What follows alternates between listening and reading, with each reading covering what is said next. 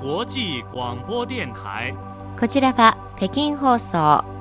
中国国際放送局です。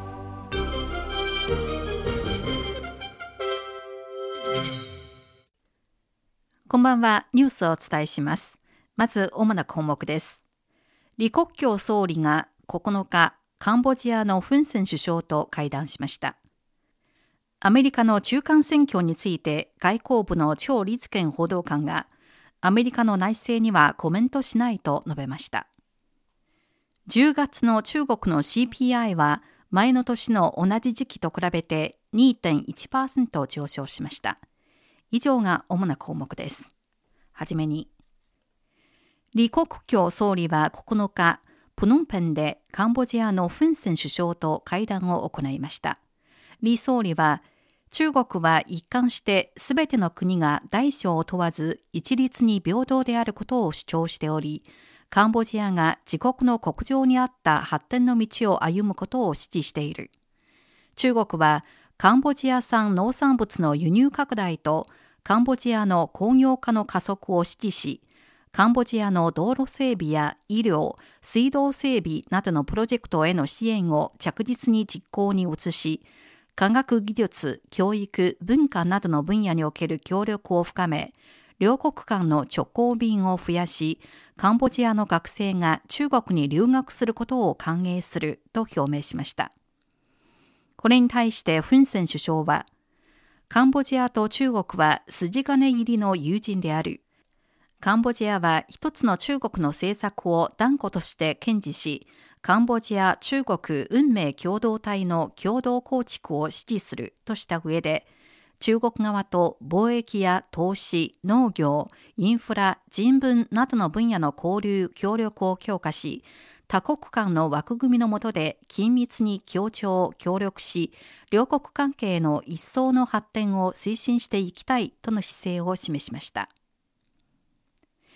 アメリカで開票作業が進む中間選挙について外交部の張立憲報道官は9日の定例記者会見で中間選挙はアメリカの内政である。選挙の結果はアメリカの有権者の投票で決まる。中国側はコメントしないと述べました。また張報道官は中米関係についての中国側の立場は一貫して明確である。健全で安定した中米関係は両国人民の根本的利益に合致するものであり国際社会の普遍的な期待でもある。アメリカ側が中国側と足並みを揃え相互尊重、平和共存、協力ウィンウィンの原則に基づき、中米両国の新時代の正しい付き合い方を見出し、両国関係を健全で安定した発展の正しい軌道に戻すよう期待すると述べました。張立憲報道官は9日、中国は常に気候変動対策を実践する行動派であると述べました。報道によりますと、国連気候変動枠組条約締約国会議の第26回及び27回の議長国は、独立した第三者による専門家グループに合同報告書の作成を委託し、発展途上国の地球温暖化対策支援に年間2兆ドルの拠出をするよう呼びかけたということです。これについて超報道官は、中国は途上国が懸念する損失と損害の問題について、締約国会議が合理的な取り決めを行うことを支持する。また、先進国が気候変動対応に対する歴史的な責任と国際義務を真剣に果たし、特に1000億ドル規模の支援金拠出に関する約束を早期に履行するよう求める。途上国の気候変動への対処能力強化をサポートするための資金倍増について、ロードマップを作ることを提案すると強調しました。張報道官は中国の取り組みについて、中国は気候変動に積極的に対応する国家戦略を実施し、生態を優先し、グリーン低炭素の道を揺るぎなく歩んでいる。CO2 排出のピークアウトとカーボンニュートラルという目標を発表してから中国は著しい成果を上げていると述べました。お聞きの放送は北京放送中国国際放送局の日本語放送です。ただいまニュースをお伝えしております。国家統計局は9日、10月の CPI 消費者物価指数が前の年の同じ時期と比べて2.1%上昇したと明らかにしました。そのうち都市部は2%、農村部は2.5%上昇し、食品価格は7%、非食品価格は1.1%上昇しました。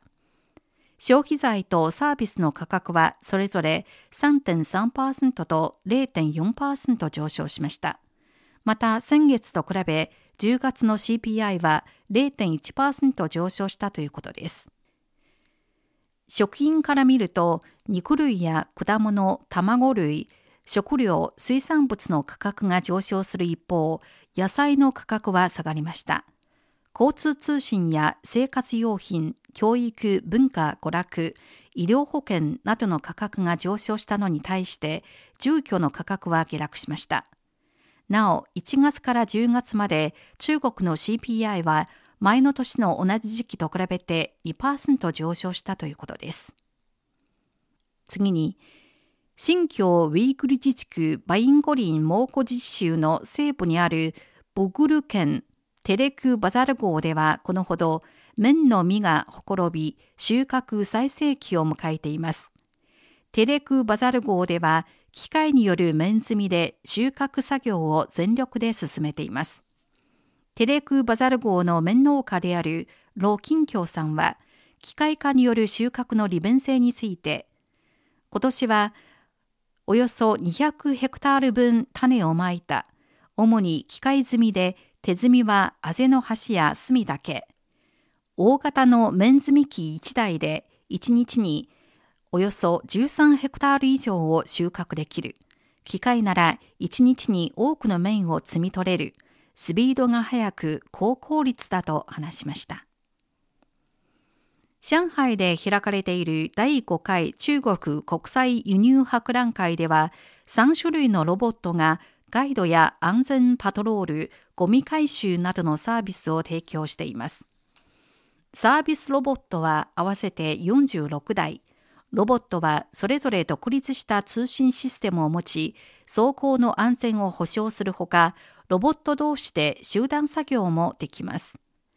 ロボットを手配するサービスシステムは680件の特許を保有しており、そのうち70%以上が発明に関する特許だということです。案内ロボットは利用者に資料提供と会場内の目的地案内という2種類のサービスを提供することができます。セキュリティロボットは昼間、マスクをつけているかどうか識別し、環境へのモニタリングを行います。夜は警備員と協力して夜間巡回を行います。また、環境対応のロボットは、ボトルなどのゴミを回収し、輸入博のゼロ炭素という目標の実現の力になっています。おしまいに、第5回中国国際輸入博覧会で多くの多国籍自動車企業の責任者が中国の自動車市場に巨大な成長潜在力があるとして中国との協力を拡大させていきたい意向を示しました。トヨタやヒョンダイ、フォード、BMW を含めた多国籍自動車企業は5回連続で輸入博に参加しています。トヨタ自動車中国の党調整執行副総経理は電気自動車は中国でパートナーと一緒に開発するつもりだ。世界の自動車モデルを中国に導入するという昔の方式は使用しないと述べました。ヒョンダイ自動車グループ中国のイ・ヒョクジュン総裁も、グループは中国市場を非常に重視していると述べました。この時間のニュース、修理がお伝えしました。